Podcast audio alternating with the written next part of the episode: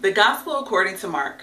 Mark, otherwise known as John Mark, was the son of Mary. His father is unnamed.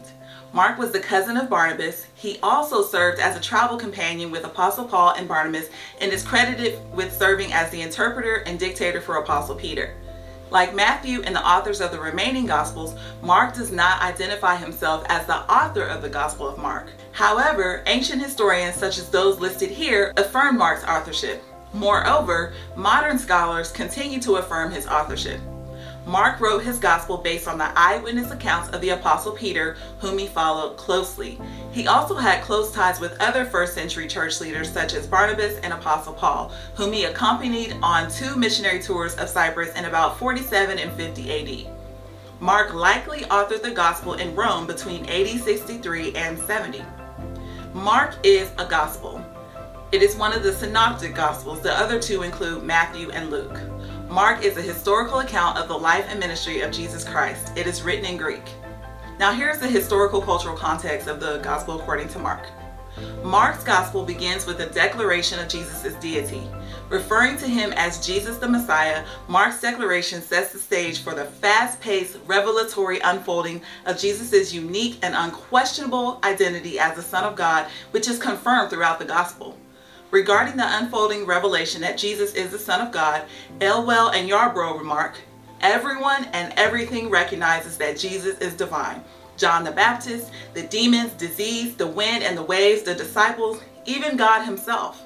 To begin the revelatory unfolding, Mark references the ancient prophecies of Isaiah and Malachi, which foretold the beginning of the gospel of Jesus Christ. Referencing Malachi 3:1 and Isaiah 43 respectively, Mark writes, I will send my messenger ahead of you who will prepare your way, a voice of one calling in the wilderness. Prepare the way for the Lord, make straight paths for him. Mark quoted the prophecies to inform readers about three critical truths that readers must understand to appreciate what follows in the rest of the Gospel's contents. The first truth, as noted in Mark's reference to Malachi 3:1, is that the time had come for the scripture to be fulfilled. Second, in the Old Testament, full capitalization of the word Lord, that is capital L O R D, directly references God or Yahweh.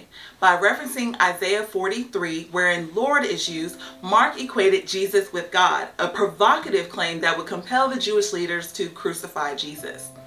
Third, Mark's reference to the Old Testament indicates that the time had come for the fulfillment of prophecy, which explains his abrupt shift in focus from the ministry of John the Baptist to Jesus' baptism in 1 9 to 11, his wilderness temptation experience, and his seemingly sudden launch into ministry.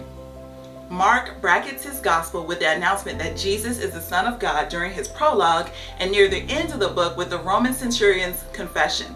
Together with the fast paced sequence of major events that took place in Jesus' ministry and Peter's revelation that Jesus is the Christ, Jesus' deity is affirmed throughout Mark's gospel.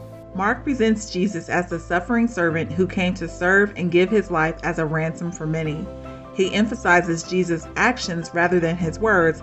Mark's gospel is full of vivid descriptions and fast paced action meant to engage and inspire its readers. One of the primary themes in the gospel, according to Mark, is the authority of Jesus. Mark emphasizes that Jesus has power and authority over demons, sickness, nature, and even death. Another key theme is discipleship, as Mark shows the cost of following Jesus and the radical obedience required of his disciples.